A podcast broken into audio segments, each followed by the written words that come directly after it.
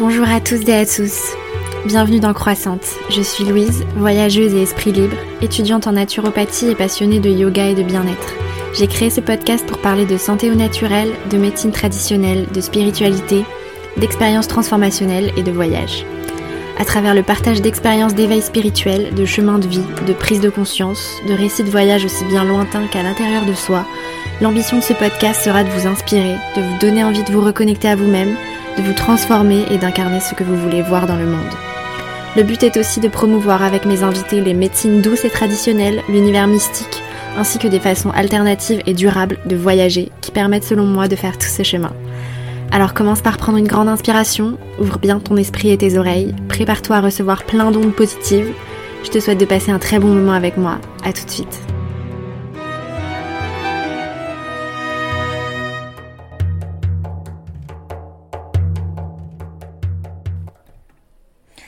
Hello tout le monde, bienvenue dans ce troisième épisode de Croissante. L'épisode d'aujourd'hui va parler de voyage. La semaine dernière avec Noélie Salguera, on a parlé de spiritualité et de voyage intérieur. Et aujourd'hui, on va parler de voyage au sens propre du terme, de voyage autour de notre belle planète. L'invité du jour est très spécial pour moi car il incarne ma première expérience de travail et il a vraiment marqué mon parcours professionnel et mes engagements en matière d'éthique. Il s'agit de Julien Buot, directeur de l'association ATR Agir pour un tourisme responsable. Et nous avons ensemble parlé de ce que le voyage, aussi bien la micro-aventure à côté de chez soi en Normandie que les voyages lointains à l'autre bout du monde peuvent nous apporter en termes de déclic, d'ouverture d'esprit et d'ouverture aux autres. On a aussi parlé de comment être un voyageur responsable en 2021 et aussi comment être un digital nomade responsable en 2021. Des sujets qui me tiennent particulièrement à cœur. Avec Julien, nous pensons que le voyage est facteur de paix dans le monde, et c'est pour ça qu'il est essentiel de le faire de manière à maximiser ses bénéfices en protégeant les peuples et les endroits qui accueillent des touristes. Je vous laisse découvrir cette interview passionnante. À tout de suite. Salut Julien, tu vas bien? Très bien. Bonjour Louise. Bon, je suis super contente de te de t'inviter sur ce podcast. Euh, donc tu es Julien Buot, le directeur de l'association et label Agir pour un tourisme responsable, où j'ai fait mon premier stage de master. Euh, et euh, c'était un super souvenir et je me souviens que j'avais été très heureuse de commencer dans le monde de l'entreprise avec quelqu'un d'aussi bienveillant et engagé. Donc je comptais je, tenais à te compter parmi mes premiers invités euh, dans ce podcast. Donc je vais te laisser euh, te présenter toi-même, nous dire qui es-tu, euh, qui est, quel, est ton parcours, qu'est-ce que tu as accompli dans ta vie qui te rend fier de toi et quels sont tes projets qui t'animent en ce moment? Ben, déjà, merci beaucoup pour l'invitation, Louise. Moi, je regarde aussi un très bon souvenir de ton passage chez ATR en 2016.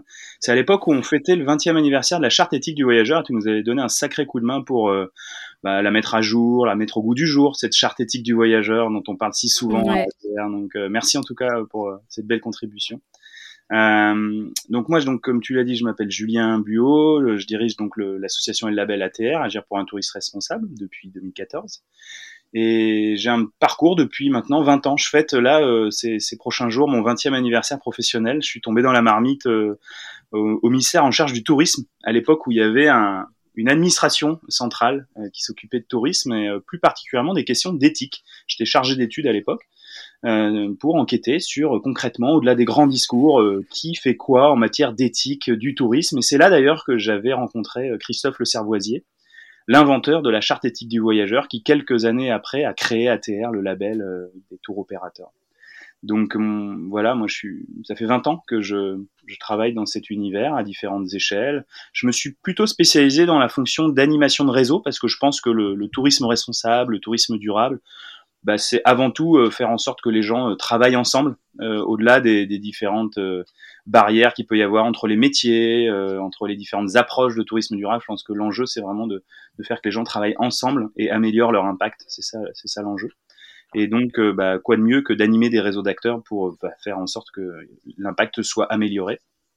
Donc, euh, mm. euh, moi, c'est ce que je fais depuis 20 ans, donc avec des élus, avec des associations, avec des tours opérateurs maintenant. Et puis, on a élargi le cercle avec acteurs du tourisme durable, puisque je suis aussi très impliqué dans ce réseau interprofessionnel ATD qui regroupe à la fois donc des bureaux d'études, des médias, des écoles, des acteurs de l'hôtellerie, et puis, moi, je représente plus particulièrement le monde du voyage dans cette grande famille réunie par ATD depuis une dizaine d'années maintenant.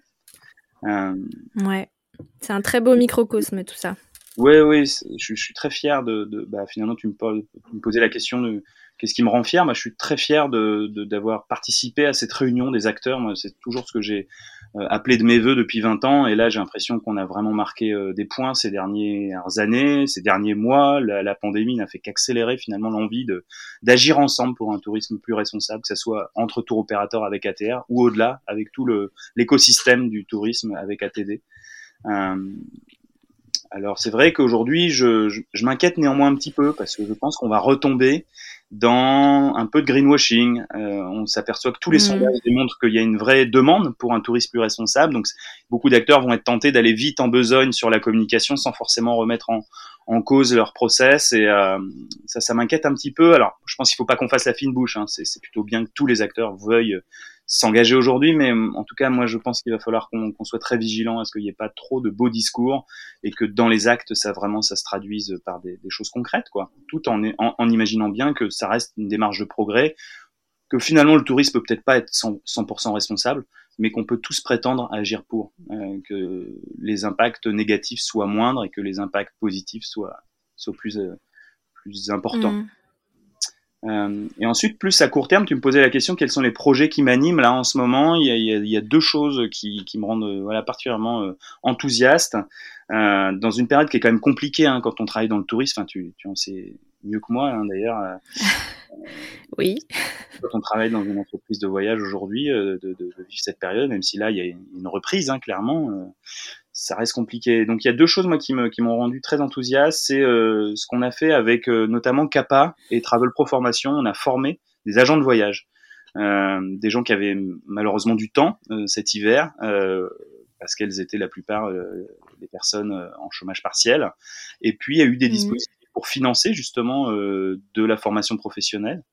On était aussi dans une phase d'introspection. Hein, le tourisme est aussi sur le banc des accusés, c'est ce que je dis souvent, pour des raisons bah, de, de, contribution au changement climatique qui est quand même euh, très important. Hein, le tourisme, faut le relativiser, il n'est pas aussi important que certains l'imaginent, mais euh, le tourisme pèse à peu près 10% des émissions globales de CO2 et c'est vrai que c'est une des bonnes raisons pour euh, et faire évoluer nos, nos, modes de production et de, de consommation de, de voyage.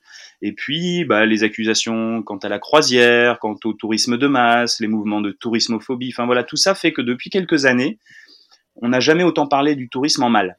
Alors moi, je pense que il est aussi très bénéfique ce tourisme. Et voilà, corrigeons les vices et, euh, et n'oublions pas de valoriser les vertus euh, du tourisme. Et donc c'est ce que je fais pendant les formations. Euh, où je bah, j'éduque les professionnels du voyage avec parfois des niveaux de connaissances très variés, beaucoup de préjugés sur ce, que peut être le tourisme responsable. Mais donc là, on a formé plusieurs centaines en fait de personnes ces dernières semaines, c'est assez incroyable. C'est une formation qu'on avait imaginée il y, a, déjà plusieurs années. On faisait quelques dizaines de, stagiaires par an, et puis là, on en a fait, je te dis, en quelques semaines, plusieurs centaines. Donc je vois, vraiment euh, euh un impact très fort à mes, réalisations ces, dernières semaines. Et puis le deuxième projet là qui m'anime beaucoup, puisque moi aussi je suis en, activité partielle, je me suis autorisé de participer à un projet d'entreprise en Normandie, dans ma région, qui s'appelle Terre de Normandie. Alors ça c'est le, le nom de provisoire de la marque que j'ai envie de développer et euh, bah, ce que j'arrive à faire au niveau national, j'ai envie de le faire dans ma région, euh, c'est-à-dire animer un réseau d'acteurs et puis peut-être aller jusqu'à créer un, un, tour opérateur local euh, pour faire des voyages pédagogiques, voilà, ludiques pour répondre aussi à ce que nous, je sais pas si tu as vu, Jean-Pierre Nadir a lancé euh, Fairmove à grand renfort de communication depuis quelques jours avec euh, une très belle revue Espace, un hors-série de la revue Espace sur le, le tourisme responsable, positif et joyeux. Moi, je le rejoins tout à fait. Je pense qu'on a aussi encore à, à, démontrer que tout ça, ça doit être sexy euh, et, euh, c'est ce que j'ai envie de faire en Normandie, quoi, sur sur mon territoire. Ok. Pas plus, mais voilà, ça, ça, ça m'anime beaucoup en ce moment. Bon bah c'est hyper intéressant tout ça, ouais, beaucoup de beaucoup de positivité et de joie dans tout ce que tu fais, c'est trop intéressant. Euh, avant de revenir un peu plus sur ATR, j'ai envie que tu euh, que tu reviennes sur euh, des expériences un peu plus personnelles de voyage. T'es intervenu dans le podcast de Globe Conscient de Delphine Lombard récemment. Je mettrai le lien en description pour ceux qui nous écoutent, qui auraient envie de l'écouter. Et tu y as évoqué tes premiers voyages d'enfant. Et j'aimerais que tu reviennes là-dessus et que tu nous dises qu'est-ce qu'il y avait dans la tête de ce petit garçon qui partait en voyage pour la première fois. Et bah, dans tes expériences de voyage, qu'est-ce qui t'a fait avoir des prises de conscience et l'envie de t'engager et de transformer toi-même et le monde autour de toi? C'est marrant que tu me poses cette question-là parce que c'est justement l'exercice que je fais euh, à mes stagiaires avant de venir à la formation. Je leur demande quel a été leur premier voyage. Qu'est-ce qui fait que finalement ils travaillent dans le voyage aujourd'hui? C'est pas anodin de travailler dans le voyage.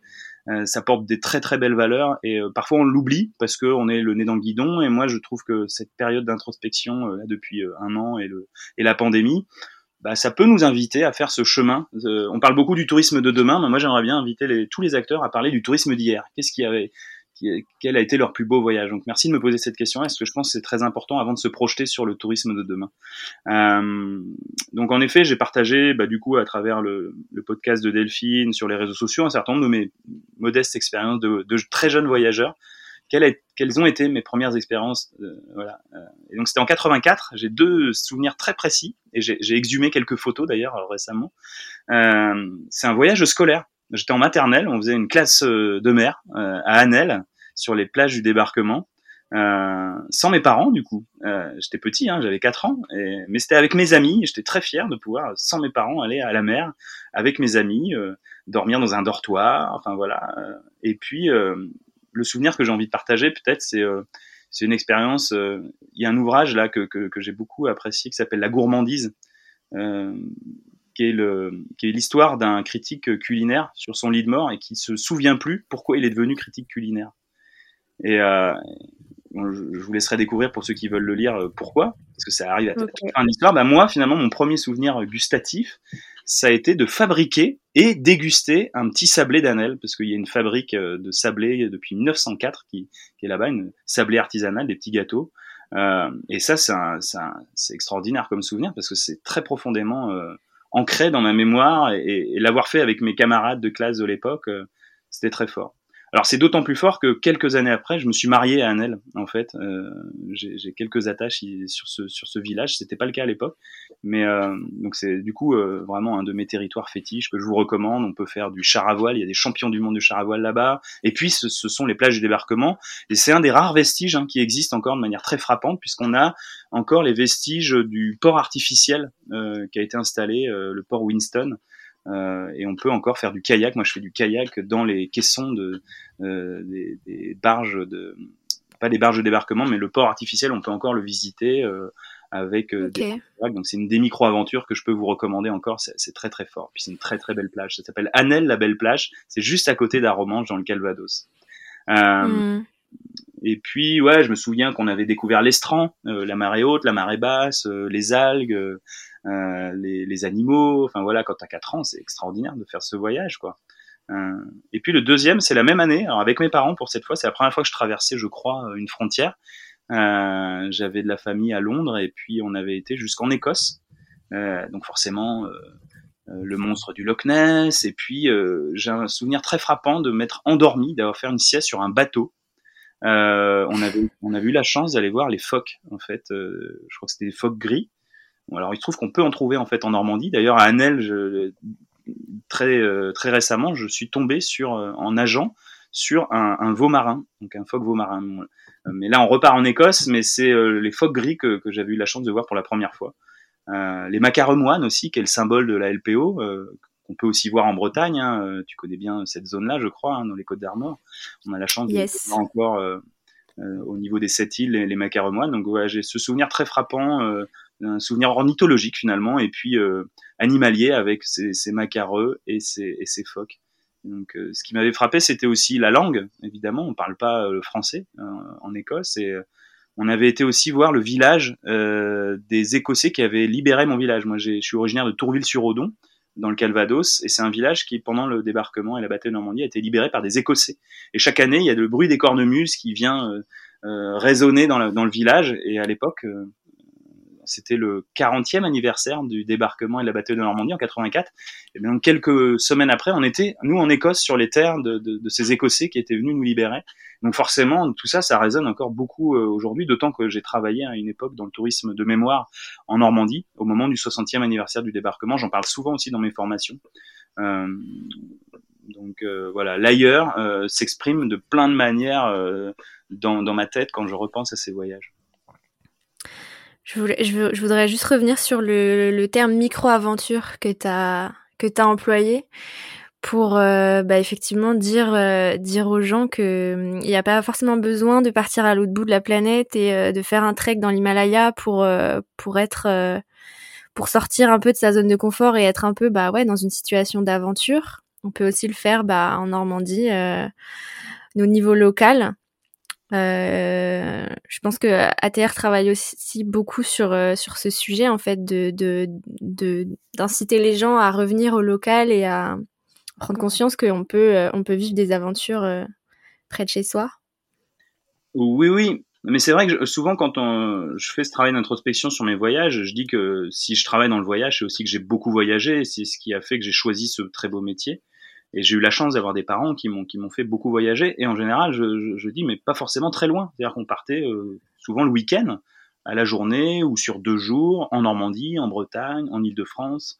Euh, on n'est pas obligé de. Je faisais déjà de la micro-aventure locale euh, à, à l'époque. Mmh. m'a éveillé en fait, euh, ce qui m'a rendu curieux, ce qui m'a donné envie de rencontrer des gens différents, d'aller expérimenter cet ailleurs. Et on n'est pas en effet obligé d'aller très loin. Néanmoins, j'ai écrit une tribune dans l'éco touristique euh, l'année dernière, je sais pas si tu l'as lu, qui s'appelait la, tentation du local ou le syndrome du poisson rouge. Mmh. Ça m'inquiétait beaucoup là au tout début de la pandémie. Déjà, c'était inquiétant cette pandémie. Moi, j'ai très mal vécu ce premier confinement. Quand on travaille dans le voyage et qu'on nous dit, bah, ne serait-ce que de sortir de ta maison, c'est pas citoyen, euh, c'est brutal. Mais ce qui m'inquiétait, c'est dans les couloirs des, institutions dans lesquelles je, avec lesquelles on travaille hein, pour faire du lobbying, pour défendre les intérêts de, de, de, des acteurs du tourisme durable. Je commençais à entendre une petite musique qui disait, bah, finalement, on va enfin pouvoir faire du tourisme durable cet été. On n'aura pas besoin d'aller à l'autre bout du monde.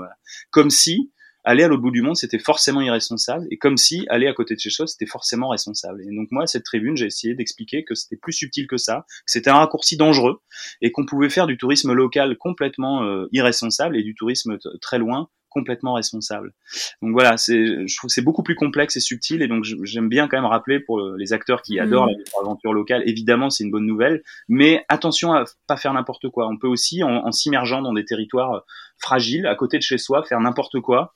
Euh, donc faisons attention, quoi. Euh, tombons pas dans ce panneau-là. Et puis euh, moi, néanmoins, les expériences qui m'ont vraiment, enfin c'est une question que tu m'avais euh, posée, qui m'ont vraiment frappé, qui m'ont fait prendre conscience bah, de la diversité culturelle de, et, de, et qui m'ont donné envie de m'engager, bah, ce sont quand même mes voyages lointains. quoi. C'est quand même eux qui m'ont vraiment particulièrement éduqué à l'altérité et, euh, et, euh, et, qui m'ont donné envie de travailler dans, dans le tourisme. Je me souviens de mon premier voyage en avion. Ça, c'est aussi dans les petites subtilités euh, que, que, je recommande, c'est voilà, vous avez peut-être fait un premier voyage quand vous étiez enfant, mais votre premier voyage en avion, j'imagine que tout le monde s'en souvient en fait. C'est quand même pas anodin de, de, monter dans un avion et de, et de voler à 1000 km heure à, à, à, plusieurs milliers de, de kilomètres d'altitude, plusieurs milliers de mètres d'altitude au-dessus de la surface de la Terre. C'est quand même une expérience qui peut-être est, est devenu banal pour certains d'entre nous. Et moi, à chaque fois que je monte dans un avion, je trouve ça assez hallucinant en fait, euh, de, se prendre pour un, oiseau et de, et de faire euh, autant de distance en aussi peu de temps. C'est quand même assez bluffant. Alors Peut-être qu'il faut apprendre à moins prendre l'avion, ça, ça me paraît assez évident. N'empêche que voilà, mon premier voyage en Guadeloupe, là, euh, en 92, en l'avion, ça, reste aussi un de mes souvenirs assez extraordinaires, euh, où j'ai découvert, euh, voilà, un environnement aussi complètement différent. Alors là, il n'y avait pas la barrière de la langue, mais quand même, sous les tropiques, avec des animaux très différents, des, gens très différents, une culture très différente. Je me rappelle, il y avait le carnaval. Enfin, c'était complètement dingue à 12 ans de vivre cette expérience, et je la recommande quand même à, à, beaucoup de gens. Je trouve que ce serait dommage de se priver de ce, ce genre de voyage. Il y a le Maroc en 99. Euh, je crois que c'est la première fois que je mettais les pieds en Afrique. Hein, 99, j'avais 19 ans. Euh, là, c'était pour un petit trek justement, et euh, c'était complètement fou quoi, ce, continent, ce pays dans lequel je suis souvent revenu en fait hein, depuis depuis 20 ans. c'est un des pays auxquels je suis le plus attaché quoi, et qui s'est très vite décidé à faire du tourisme responsable. C'est vraiment une grande destination de voyage responsable au Maroc et euh, que ce soit les acteurs économiques privés, mais aussi les acteurs institutionnels, ils ont tous pris euh, conscience à la fois euh, des risques que pouvait peser, faire peser sur le pays le développement touristique, mais aussi toutes les opportunités que ça pouvait offrir à ses populations, à son économie, et de l'importance de le faire de manière la plus responsable possible. Il y a un autre voyage, je vais essayer de pas trop te faire la liste à l'après-vert, mais voilà, la Mauritanie aussi, le désert en 2005, c'est extraordinaire quoi comme expérience. Euh, où là, là, pour moi, c'est le luxe à l'état pur. Il euh, y a rien, il n'y a pas grand chose. Il y, a, quelques habitants, il y a quelques animaux, c'est très discret. Mais alors ça fait un bien fou. Il n'y a pas d'eau, euh, on marche, et c'est vraiment un voyage philosophique, là, pour le coup. Euh, c'est incroyable. J'étais avec ma compagne, on n'était pas encore mariés à l'époque, mais ça nous a fait un bien fou de vivre cette expérience euh, de, de, de, nuit à la belle étoile, de bivouac euh, en, plein, en plein désert du Sahara. Euh, c'est extraordinaire. Mm. Quelques années après, alors là, c'était à titre professionnel, le Mali aussi, Mali 2008, c'était le Forum international du tourisme solidaire. J'ai le souvenir de rencontres incroyables avec des gens. Alors là, il n'y avait pas la barrière de la langue non plus, mais avec des gens avec des niveaux culturels, des niveaux économiques très très différents, mais on partageait plein de choses plein de points de vue sur le, notre civilisation, nos civilisations. C'était incroyable. J'ai vécu notamment dans le petit village de Niamina pendant quelques jours. Euh, je me rappellerai toujours de ce, de ce souvenir avec euh, avec mon ami à l'époque, euh, mon ami malien en fait, hein, qui m'accueillait pendant ces quelques jours dans sa famille. Ça, c'était extraordinaire. et puis plus récemment, il y a le Vietnam quand même en Asie. En, en, 2016 où là c'était aussi à titre professionnel c'était un voyage de presse avec Salah Holidays où là, on nous a fait la démonstration que, bah, on a beau s'appeler Salah Holidays, on a beau être un grand opérateur français, et ben, on a tout à fait sa place dans la famille des acteurs du tourisme responsable. C'est incroyable le, le, voyage qu'on a fait là, et en toute humilité. Euh, je me rappelle, Michel Salin était là, hein, le, le, mmh. président de Salah Holidays, pour nous expliquer toutes les erreurs qu'ils avaient fait en croyant faire du tourisme responsable, et comment, ils, de manière continue, continue, ils corrigeaient euh, bah, leurs mauvaises pratiques et ils essayaient d'agir pour un tourisme plus responsable. C'était assez bluffant, quoi. Mais voilà, je pourrais en parler pendant des heures hein, de ces, belles. Euh, non, bah c'est génial. Euh, merci d'avoir partagé tout ça. Je pense que là c'est bon. Je, je, suis en voyage moi-même et euh, tu as fait une très bonne transition avec cette histoire de, de Salin en fait, euh, parce que je voudrais revenir un petit peu sur ATR et sur un sur un moment de son histoire en fait. Euh, Est-ce que tu peux nous revenir sur ce moment où euh, où à la base ATR était donc un réseau de, de tour opérateurs très aventure, très niche, et que vous avez décidé de, de shifter et de vous ouvrir parce que euh, bah, ça servait à rien de rester entre convaincus? Ça, je trouve que c'est un, moment et une décision qui est, assez inspirante et dont on peut, euh, dont on peut faire le parallèle dans, plusieurs, euh, dans plusieurs milieux en fait. Donc voilà, je, te laisse un petit peu raconter ce, ah, ce moment. Ouais, je suis très attaché à cette période qui a été très importante pour moi parce qu'en fait, cette décision, elle a été prise par ATR avant que j'arrive. Elle a été prise lors d'un séminaire en Espagne, un séminaire ATR en Espagne, j'y étais pas, avec Vincent Fonvieille, qui venait d'être élu président d'ATR qui avait beaucoup d'espoir dans cette association-là, qui était en train de devenir un petit peu consanguine, en effet, parce que trop entre tour opérateurs d'aventure.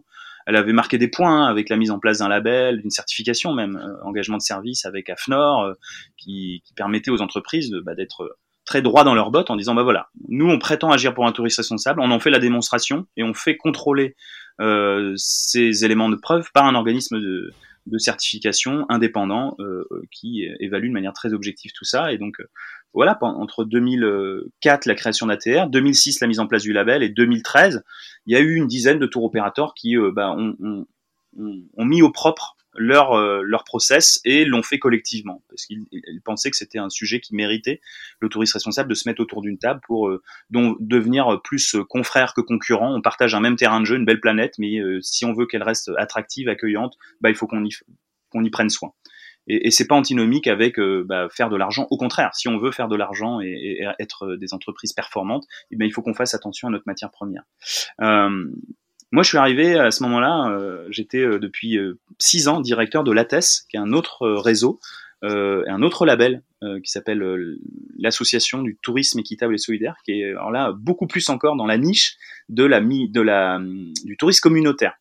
notamment dans quelques pays, dont le Mali, dont le Maroc, étaient des très grandes destinations, avec quelques micro-agences associatives la plupart, qui faisaient voyager quelques milliers de personnes on, agissait à l'époque avec Athès à une échelle vraiment très micro. et, moi, quand j'ai été rencontré Vincent Fonvieille à l'époque, bah, c'était, je savais qu'ATR, voilà, elle est pas forcément très bien. et je disais à Vincent, la Balaguerre, ça, ferait une belle entreprise pour changer d'échelle à Tess. Et en réalité, il m'a convaincu qu'ATR allait très bien et qu'elle avait un très beau projet et que, en fait, même eux, à l'échelle du tourisme d'aventure, ils voulaient ouvrir les, frontières. Ils voulaient élargir le cercle à tous les tours opérateurs français. Et ça correspondait exactement, moi, à ma vision. C'est-à-dire, je pense qu'on aura beaucoup plus d'impact si tous les acteurs sont embarqués dans cette aventure du tourisme responsable que si on en fait la chasse gardée d'une petite niche, d'un petit réseau d'acteurs un peu enfermés dans, une idéologie, une belle idéologie, hein, de faire du tourisme un outil de développement, mais mais comment on honore la promesse de développement par le tourisme s'il n'y a pas de voyageurs ou trop peu de voyageurs? Donc voilà, je trouve que la TES a... Moi j'ai quitté la TES à ce moment-là pour rejoindre ATR parce que je trouvais que c'était intéressant d'avoir un projet plus ouvert. Et je pense en réalité que ces deux projets sont très complémentaires. Euh, la TES, c'est un peu un laboratoire de recherche quoi, qui, qui vise l'excellence en matière d'éthique dans le voyage, qui est pas forcément déclinable par tous les opérateurs, mais il nous challenge quoi. Nous ATR, euh, on s'inspire aussi beaucoup des, des, exigences très fortes du, du label ATS et, euh, et en, en, réalité, grâce à ATD, on dialogue entre nous quoi.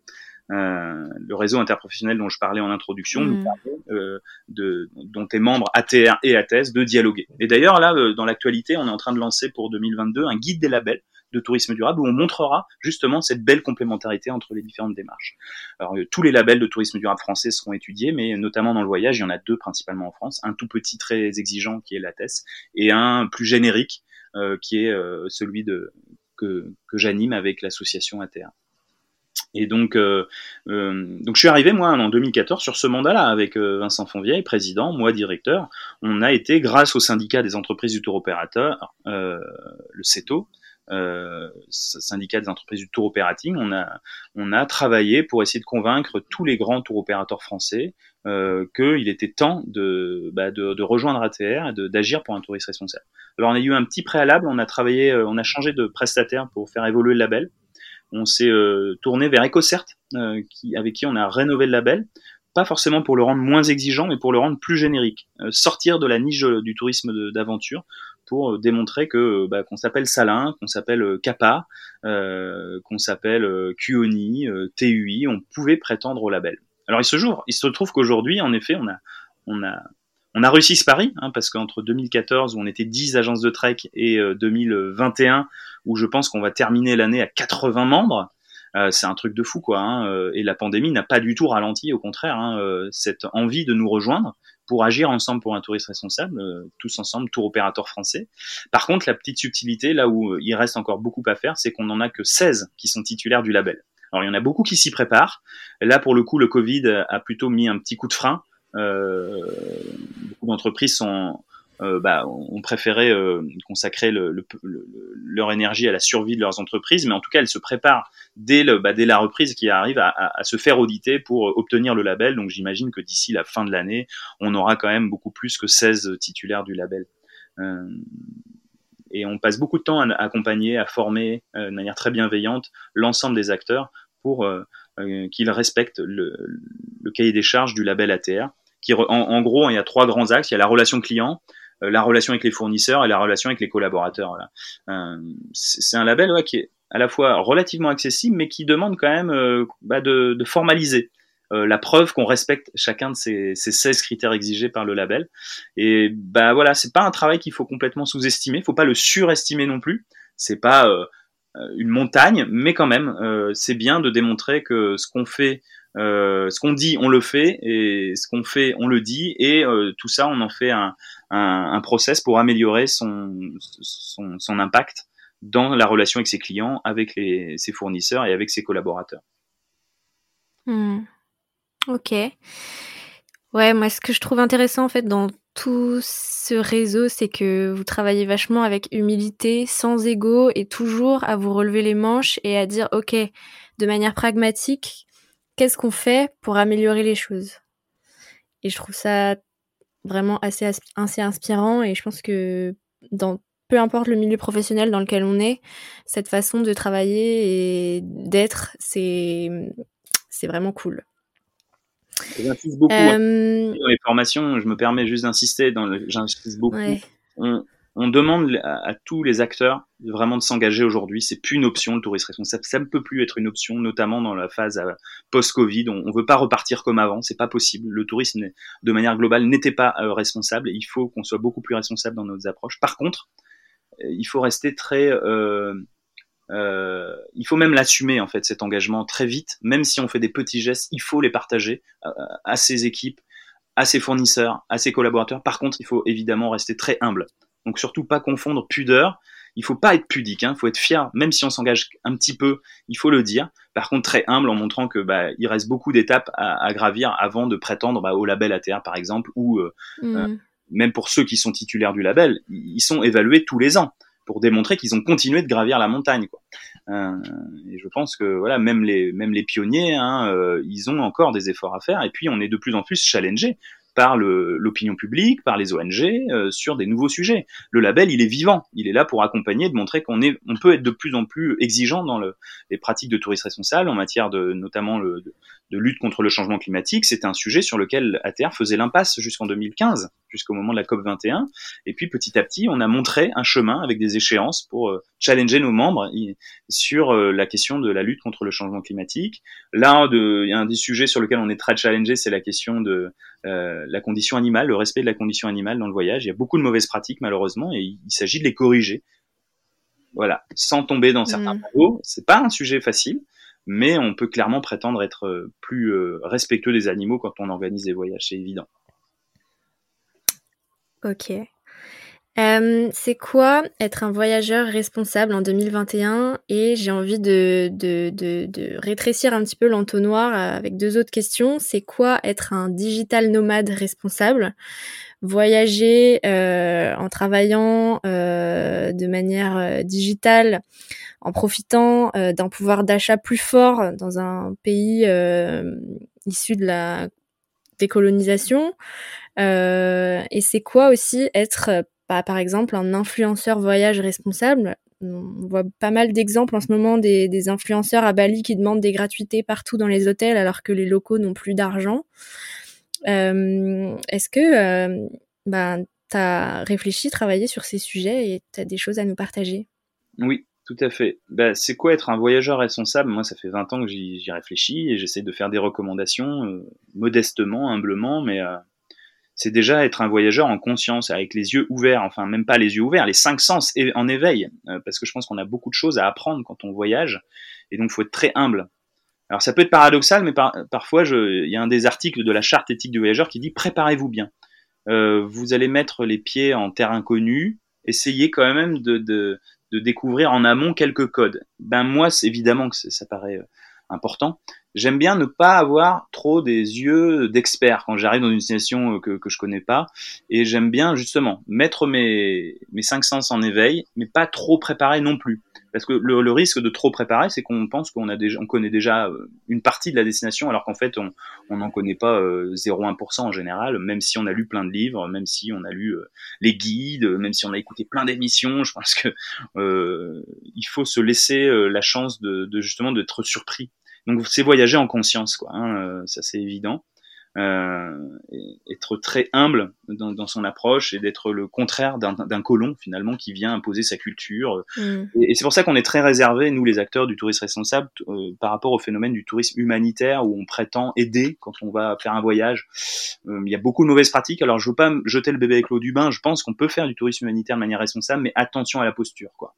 Euh, ça peut être un prétexte à l'immersion, mais je pense qu'on a beaucoup de choses à apprendre quand on voyage, même dans des pays qui, qui dit en développement. je pense que notre civilisation occidentale, industrialisée, euh, a beaucoup à apprendre pour son avenir de ces, de, parfois ces, ces, pays qui vivent parfois plus en, en, osmose avec la nature. Voilà. Alors je vais pas non plus idéaliser hein, les bons sauvages, c'est pas du tout ça. Je pense que en fait c'est le fruit de la rencontre qui est constructive, quoi.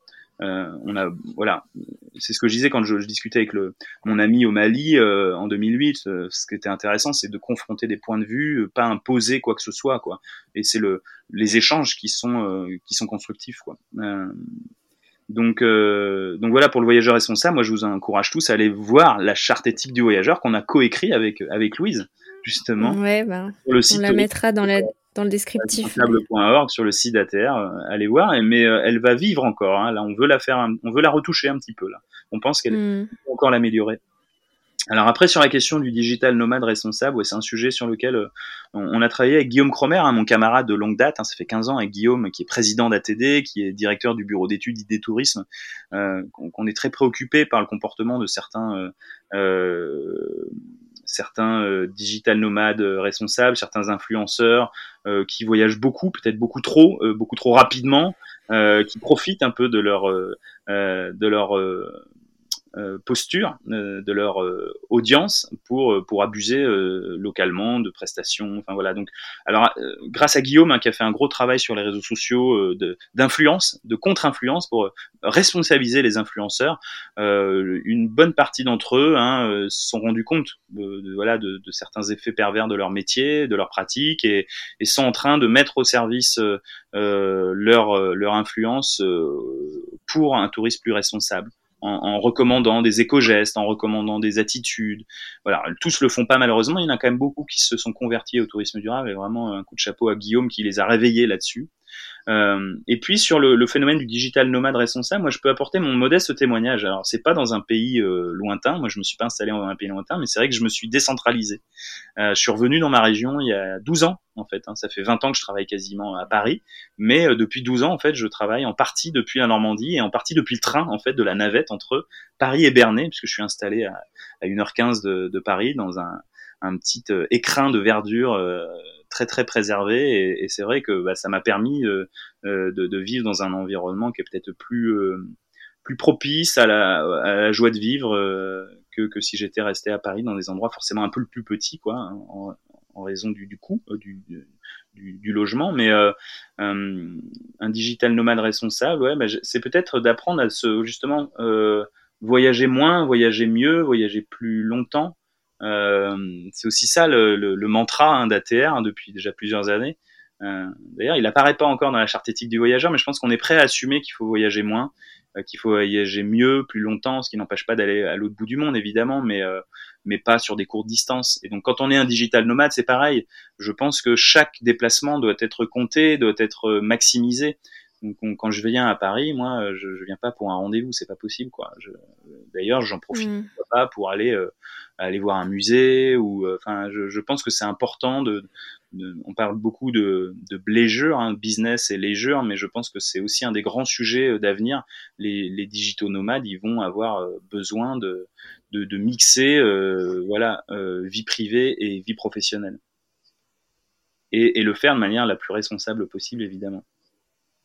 Mais euh, j'ai même expérimenté, là j'en parlerai peut-être à la fin de l'interview, mais euh, moi j'ai un petit, euh, un petit combi euh, Volkswagen, j'ai même expérimenté le travail en combi, donc c'est même pas à la maison, et ça marche relativement bien parce qu'en fait on est dans des environnements, dans une forêt, face à la mer, où c'est hyper paisible, et grâce à la 4G, enfin on peut travailler quand même très correctement, et on est dans des environnements où voilà, on peut aller se baigner après, après la séance de travail, et c'est on travaille très très efficacement comme ça. Quoi.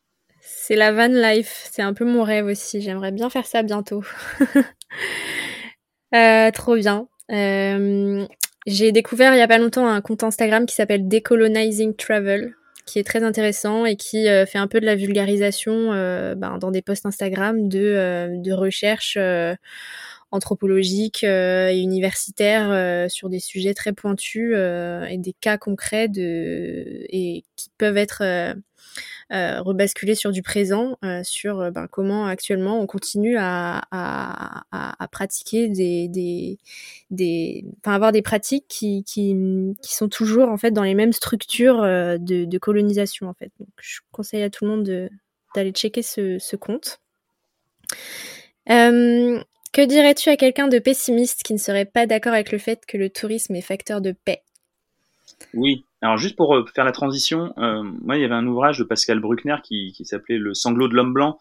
Je suis souvent confronté à des gens qui veulent plus prendre l'avion. Bon voilà, ils ont leur raison, hein, un peu euh, un peu comme Greta Thunberg.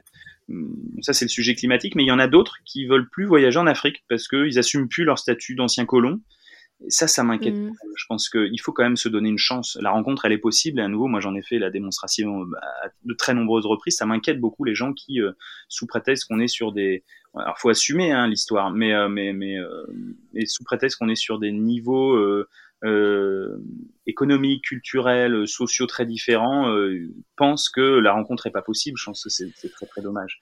Et, et en effet, c'est un sujet sur lequel je travaille depuis plusieurs années je, pense qu'il est temps d'étudier de, davantage, mais aussi de valoriser, quand on en a la preuve, euh, la contribution du tourisme à la paix.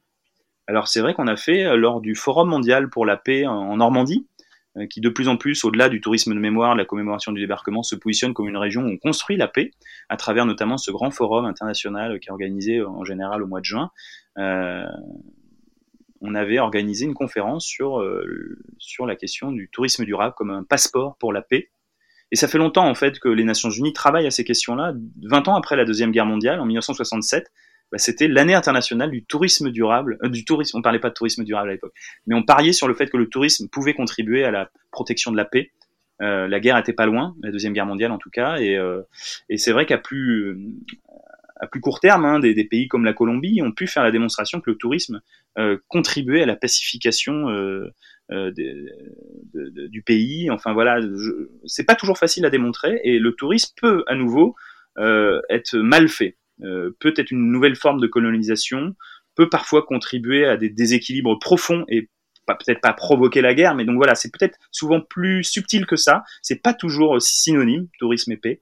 Euh, et c'est souvent, et c'est ce qu'on avait euh, dit lors de cette conférence en 2019 à Caen, hein, à l'abbaye aux Dames, c'est plus le tourisme qui a besoin de paix que le contraire. Mais néanmoins, et j'aime bien les articles que fait Jérôme Bourguine dans voyageons euh, sur ce sujet où il a enquêté en fait. Et, c'est vrai que le tourisme est quand même souvent contributeur de paix, de développement économique, social. C'est aussi un outil de protection euh, de la nature sans tourisme, on le voit avec mmh. l'arrêt du tourisme depuis quelques mois, il y a des pays où des, braconniers qu'on avait convertis au métier de guide écotouristique sont retournés, ne serait-ce que pour survivre, braconnés, quoi.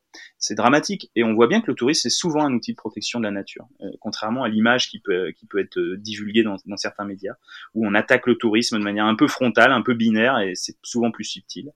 Et, euh, c'est une discussion que j'avais récemment avec, avec Guillaume Linton hein, d'Asia, il, me disait, tu vois la Birmanie là, ce qui est en train de se passer. Est-ce que vraiment ça se serait passé s'il n'y avait pas eu la pandémie, s'il y avait eu les touristes? Voilà, on pose la question, on n'a pas la réponse. C'est difficile d'apporter une mm. réponse. Mais euh, on peut se poser la question sur l'Israël, hein, sur le conflit euh, qui devient, euh, bah, qui est larvé, hein, mais, mais, mais qui devient beaucoup plus aigu aujourd'hui. On peut parler de l'Arménie. Il y a eu une petite guerre quand même cet automne, et pourtant l'Arménie était devenue une destination. Est-ce que la guerre aurait eu lieu s'il y avait eu du tourisme? Hmm, bon, ça reste des questions que, que je, pose. Donc, euh, les pessimistes qui pensent que le tourisme n'est pas facteur de paix, bah, je leur retourne cette question. Euh, bah, prouvez-moi le contraire aussi, quoi. Est-ce que le tourisme intéressant. ouais, c'est, j'avais pas, j'avais pas pensé à ça pour toutes ces, tous ces conflits qui sont nés pendant la pandémie. C'est vrai que, ouais, il y a, y a forcément, la pandémie a fait que ça a isolé et, et ouais, en fait, quand il y a des touristes, euh, ben, le monde est un peu mélangé et, euh, et, et, donc les, les locaux sont, sont, sont, sont, sont aussi avec, euh, avec d'autres gens et donc enfin le, les pays sont un peu mélangés donc on peut pas faire n'importe quoi. C'est vrai. le podcast s'appelle Croissante. Et j'explique ça un peu dans mon, dans mon, dans mon premier épisode d'introduction sur ben, en fait l'énergie et les vecteurs de croissance qu'on a en nous, mais comment euh, comment responsabiliser en fait nos vecteurs de croissance. Et donc euh, pour faire un parallèle avec le, milieu du voyage, avec un peu cette énergie de, croissance et de décroissance, qu'est-ce que tu aurais à nous dire? Mais ouais, c'est un débat, hein, dans, notamment euh, au, sein du conseil d'administration des acteurs du tourisme durable. C'est moins un débat chez ATR, mais parce qu'on est peut-être plus dans un, format, un métier plus homogène, hein, le tour operating, ou avec des acteurs euh, à but lucratif, alors que chez ATD, on a quand même pas mal d'acteurs aussi à, but non lucratif qui sont dans le monde associatif, qui sont peut-être plus une autre forme d'idéologie. Euh, et là, c'est vrai qu'on a pu. Moi, je suis, je suis plutôt un médiateur, hein, parce que je n'ai pas de, de position très tranchée sur la croissance, la décroissance. Euh, c'est très politisé tout ça aussi, donc euh, voilà, je, je trouve que les débats sont intéressants, mais il faut se méfier d'apporter des réponses trop simples. Euh, et en général, je dis, mais est-ce que finalement, on ne devrait pas recommander une décroissance du tourisme irresponsable? Mais est-ce que finalement, c'est, c'est, pas, euh, ça peut pas être complètement parallèle avec une croissance euh, du tourisme responsable? Alors c'est un peu une, formule un peu facile, hein, mais mais moi, il y a une énergie folle dans ATD, dans ATR, avec des acteurs qui ont envie d'améliorer leur impact et j'ai surtout pas envie de brider cette croissance. Au contraire, j'ai envie de l'encourager. Et cette croissance, elle n'est pas que en chiffres, elle est aussi en qualité. Donc peut-être ça doit s'accompagner avec euh, moins de flux, moins de volume, moins de mais mais mais avec des meilleurs volumes. Et, euh, et je dirais que même sur pour, des acteurs qui qui, qui qui qui raisonnent en chiffres, euh, si c'est des, des flux qui sont vertueux, euh, pourquoi s'interdire la croissance? À nouveau, le, solde entre les impacts négatifs et les impacts positifs du tourisme, il n'est pas toujours euh, euh, excédentaire, mais quand il l'est, pourquoi s'interdire la croissance? Euh, Il a plein de vertus, ce tourisme. Euh, on l'a dit, il est facteur de paix, il est facteur de protection de la nature, il est facteur d'emploi, il est facteur de rencontres, et, il est facteur de, plaisir, il est facteur de, enfin, il, a énormément de vertus ce tourisme. Donc pourquoi se priver d'une croissance de, de, quand il est bien fait? Moi, je, suis pas d'accord avec les gens qui sont dans une position un peu euh, dogmatique de décroissance du tourisme. Alors oui, c'est vrai que les chiffres, euh, ils sont assez hallucinants hein, quand même. Hein. Moi, je, quand je suis tombé dans la marmite il y a 20 ans du tourisme, il y avait 700 millions de personnes qui traversaient une frontière pour leurs vacances. En 2019, qui restera une année référence, euh, il y en avait 1,5 milliard. Donc il a doublé en, en 20 ans. Donc c'est quand même assez hallucinant. Et puis ce que cache ce chiffre, euh, c'est tous les touristes qui ne traversent pas une frontière pour leurs vacances, mais on parlait de micro-aventure, c'est tous les Normands en Normandie, les Français en France, les Américains aux États-Unis, les Chinois en Chine, et tout ça on le calcule pas, on le calcule pas assez, et c'est ça aussi le tourisme, et c'est ça aussi, et surtout le tourisme. Donc je dirais que c'est ça qui m'inquiète aussi quand on parle de chiffres, c'est qu'en fait on s'aperçoit qu'on travaille à l'aveugle. Même les grandes institutions, quand l'Organisation mondiale du tourisme, à tout France, euh, ce sont des institutions qui naviguent, ou même les petits offices du tourisme en France, qui naviguent souvent à l'aveugle parce qu'elles ne calculent pas l'ensemble des flux euh, quantitatifs et surtout elles ne confrontent pas euh, ces chiffres avec des, des, données qualitatives sur les déchets, l'eau, euh, la satisfaction des habitants, le développement économique. Donc en fait, c'est ça le problème du tourisme, c'est qu'il est, il est complètement dérégulé. Et l'enjeu, c'est de réguler. Et, et, je pense que si on arrive à le réguler, c'est pas forcément incompatible avec la croissance mais une croissance qui est maîtrisée. C'est ça le sujet. Euh, alors peut-être qu'à un moment donné, une fois qu'on aura les données, on s'apercevra qu'il faut s'orienter quand même vers un peu de moins. Mais aujourd'hui, moi, rien me démontre qu'il faut forcément du moins. Euh, y compris, on parle beaucoup de tourisme de masse. Moi, j'aime bien rappeler qu'il y a des endroits où un touriste par an, euh, c'est déjà trop, et des endroits où 10 000 touristes par jour, ça peut être complètement responsable, même dans des espaces naturels sensibles. J'en veux pour preuve le label euh, qui est décerné par le ministère de l'écologie en France des grands sites de France, qui, démontre que quand on fait de la concertation euh, avec les habitants, avec les élus locaux, avec les acteurs du, pays, euh, de la destination, quand on aménage les sites en conséquence, quand on équipe, voilà, quand on pose la question de la régulation, en fait, on peut faire du tourisme de masse de manière complètement responsable, alors qu'on peut aussi faire du tourisme de niche, élitiste, complètement irresponsable. Donc euh, moi j'aime pas opposer euh, voilà euh, quantitatif qualitatif le volume avec le mal et la niche l'échelle micro avec le bien c'est pas vrai je suis pas d'accord avec ça donc c'est pour ça que je suis très curieux des prochains podcasts que tu vas nous proposer dans le cadre de cette émission croissante parce que je, pense que là il y a beaucoup à dire pour sortir de, des caricatures. Ok. Euh, c'est quoi ta, ta façon alternative de voyage préférée? Enfin, ta façon alternative préférée de voyager? J'arrive pas à formuler ma question. euh, ton voyage alternatif préféré. J'ai deux réponses. Il y en a une très provocatrice mais parce que à nouveau j'ai parlé des cinq sens, que c'est ça qui m'anime beaucoup en ce moment, c'est l'éveil euh, sensoriel sur l'éthique des voyages, la pédagogie, apprendre en voyageant, en éveillant ses sens, j'en ai déjà parlé, mais euh, finalement on parle beaucoup de tourisme immobile aujourd'hui, de voyage immobile, souvent on fait référence à la littérature, c'est vrai qu'à travers un livre on peut on peut s'évader, et c'est vrai que les, les, les, plusieurs épisodes de, de, confinement là ont été quand même euh, à la fois très durs à vivre et en même temps très très libérateur. Ça nous a permis de d'imaginer qu'on pouvait s'évader aussi un peu autrement, euh, par défaut. Euh, à défaut de se déplacer, on pouvait s'évader. Et moi, alors, ce que je préfère, moi, c'est la cuisine. Moi, je m'évade, je voyage en cuisinant. Et d'ailleurs, je voyage, euh, je compte, je prolonge très longtemps le voyage en, ramenant des épices, des recettes, des instruments. moi, moi, c'est le meilleur moyen de, de voyager de manière alternative tout en restant chez moi ou ou même en, en, allant chez des amis, chez la famille, je viens avec euh, ma machine à pâte, euh, euh mes recettes pour faire la tagine. Enfin, moi, j'adore voyager et parler de voyage autour d'un bon plat, quoi. C'est un peu mon obsession, c'est complètement fou. Euh, Mais mm. plus, euh, plus sérieusement, parce que j'ai quand même envie de, de, de me déplacer. Ben, j'en parlais tout à l'heure. J'aime bien partir à l'aventure sans forcément avoir trop de programmes et il y a un, un, instrument qui le permet. Alors c'est soit ses pieds, soit ses vélos.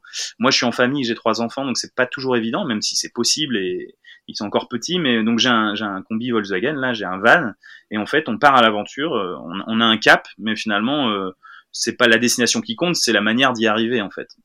Et, donc j'ai fait notamment mon voyage de noces en combi là, euh, euh, jusqu'au Lofoten.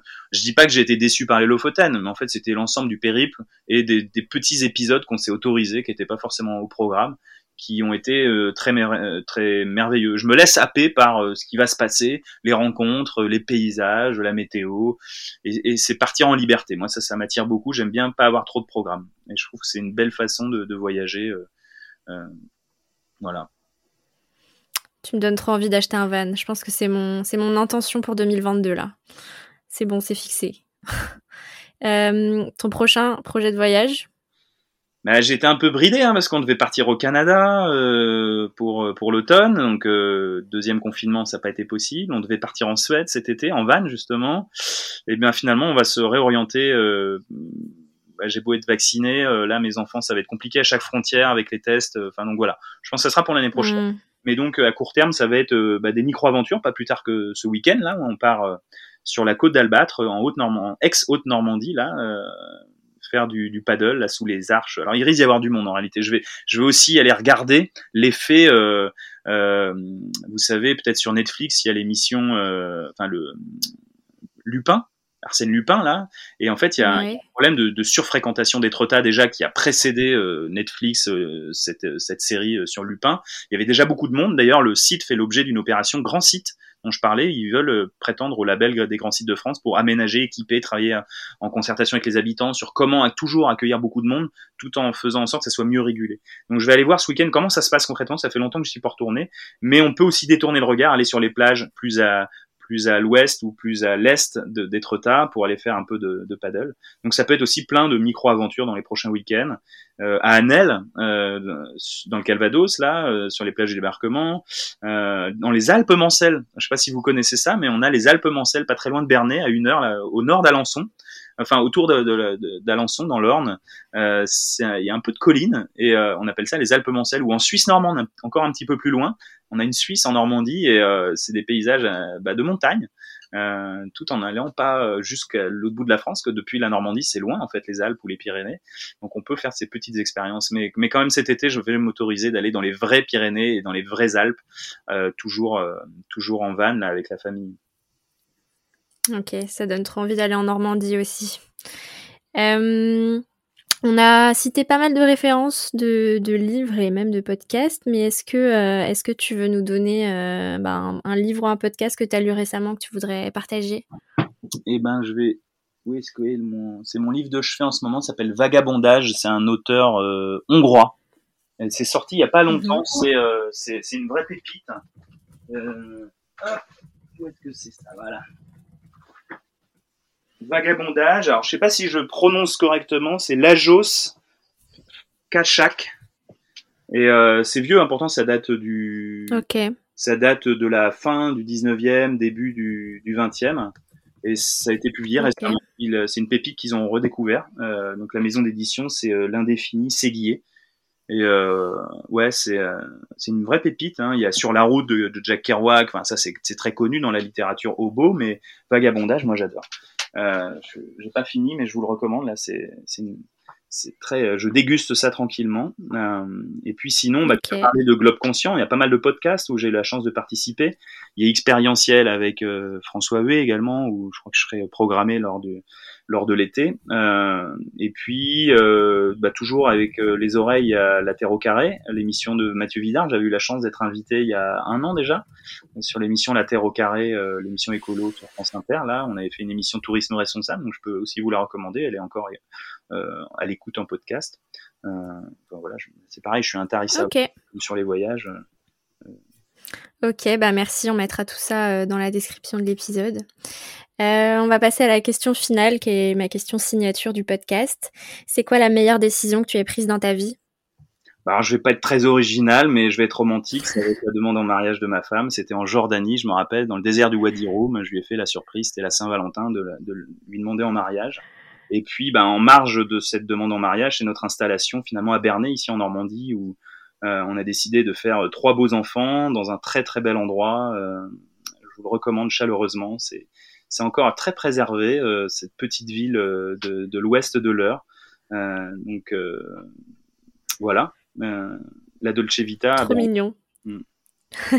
trop bien, trop mignon. Merci d'avoir partagé tout ça. Voilà pour, pour cette interview. Merci à toi, Julien. Merci beaucoup d'être venu. Et puis, ben, j'invite tout le monde à suivre les activités et les, les actualités de ATR. Euh, je mettrai euh, les références aussi dans, dans l'épisode, dans la, dans, le dans la description de l'épisode euh, sur ben, où trouver les actualités d'ATR, etc. Voilà. Merci, beaucoup. Je te souhaite une très bonne journée. Alors croissante, hein Ouais. On croise les doigts. Merci beaucoup. Salut. Merci d'avoir écouté cet épisode jusqu'au bout. S'il t'a plu, n'hésite pas à le partager autour de toi et sur tes réseaux et à m'envoyer un message pour me dire ce que tu en as pensé sur Instagram, at Louise Brenner. N'oublie pas de t'abonner et si tu es sur Apple Podcast, à me noter 5 étoiles et à laisser un avis positif, c'est ce qui me soutiendra le plus. Un grand merci à toi et je te dis à bientôt pour de nouveaux épisodes inspirants. Bye